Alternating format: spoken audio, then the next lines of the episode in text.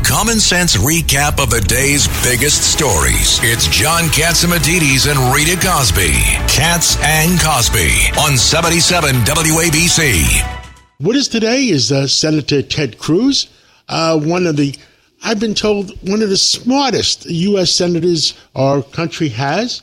And he's there to protect Texas and the United States. Good evening, Senator. How are you today?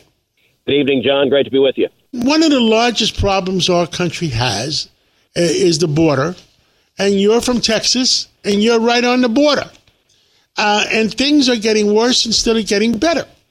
The federal government has sued Texas for what they're trying to do to protect their own constituents. But the governor has the responsibility of protecting the Texas constituents. How is this going to sort itself out? Well, I think the only way it's going to sort itself out is to get a new president who will actually enforce the law. The scope of the crisis at the border, it really does defy words. Until you see it firsthand, as bad as you think it is, I promise you it is worse. I spend a lot of time down at the southern border. Every time I'm down there, I go out on midnight patrol with the Border Patrol agents to see firsthand. I bring a lot of senators down to the border so they can see firsthand what is happening. We have had 9.6 million illegal immigrants cross into this country under Joe Biden. It is over 10,000 people a day are crossing the border illegally. It is the highest rate in the history of the country. And the thing to understand, this is man-made. It is caused by Joe Biden and the Democrats. They want this invasion, and they're perfectly happy to look the other way at the people who are dying. Last year, 853 migrants died crossing illegally into this country. That's almost 3 a day. Last year, thousands and thousands of children were physically assaulted and sexually assaulted. Thousands and thousands of women were sexually assaulted. Over 100,000 Americans died of drug overdoses, 70% of which was Chinese fentanyl flooding across our southern border. And all of this is because of deliberate decisions by Joe Biden and Kamala Harris and the Democrats. I mean, the president of the United States is supposed to secure our borders. Has he violated his oath? Absolutely. And I got to tell you, John, it is qualitatively different than we've ever seen in the history of the country. In fact, Joe Biden has made me do something I never thought I would do, which is miss Barack Obama. And look, Barack Obama, I disagreed with Obama on a lot of policies, but on immigration, by and large, Obama followed the law. What Joe Biden has done that no president of either party has ever done is he utterly ignores the law. And so why do we have this crisis? It's very simple. The reason is because when someone is apprehended illegally, by the way, the Border Patrol doesn't go hunt and look for them.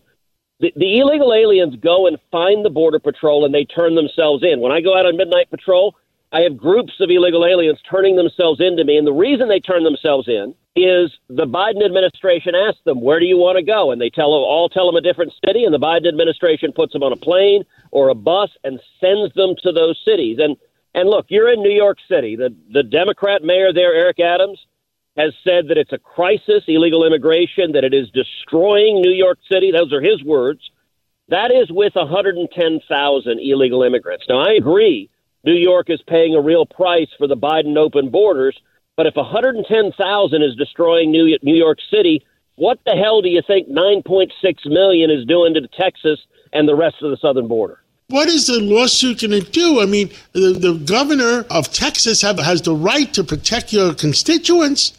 I mean, if I had a home 100 miles from the border, I better buy extra guns. And you know what? They all are. Look, when you talk with farmers and ranchers, I was down last week in a ranch on South Texas. They're all armed. I had a South Texas mom who told me she does not allow her kids to go out on their ranch without a loaded firearm at all times, because it is too dangerous for them to be on their own property. There is a lawlessness.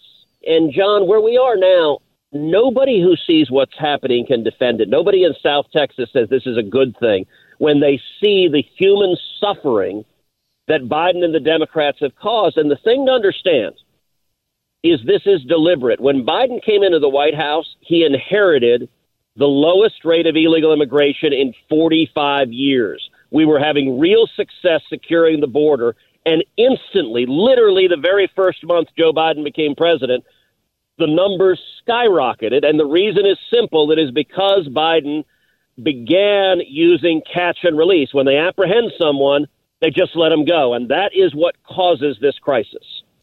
Senator, somebody is paying airfare for Africans to fly to Mexico and to walk into the United States. Who is doing this? Well, we don't know entirely. What we do know is that the cartels are making billions of dollars from human trafficking. The going rate typically is between $3,000 and $12,000 that you have to pay a cartel to come in. And by the way, nobody comes into the country without paying a cartel. If you try to swim the Rio Grande on your own, the cartels will murder you. They have complete control of the southern side of our border.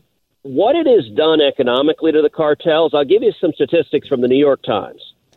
In the year 2018, the Mexican drug cartels made roughly $500 million from human trafficking. Last year, those same Mexican drug cartels made $13 billion from human trafficking. That is a 2,600% increase because they're literally printing money. And by the way, the $3,000 to $12,000 to come in, that's typically from Central or South America. If people are coming, say, from China, it can be upwards of $50,000. And, you know, many of the people who come, they still owe money to the cartels. They owe thousands of dollars. So when they get sent to New York City, when they get sent to Boston, when they get sent to every city in America, many of them are still working for the cartels to pay off the money they owe. And you look at the crime in New York City today. There is someone being mugged in New York. There is a car being broken into.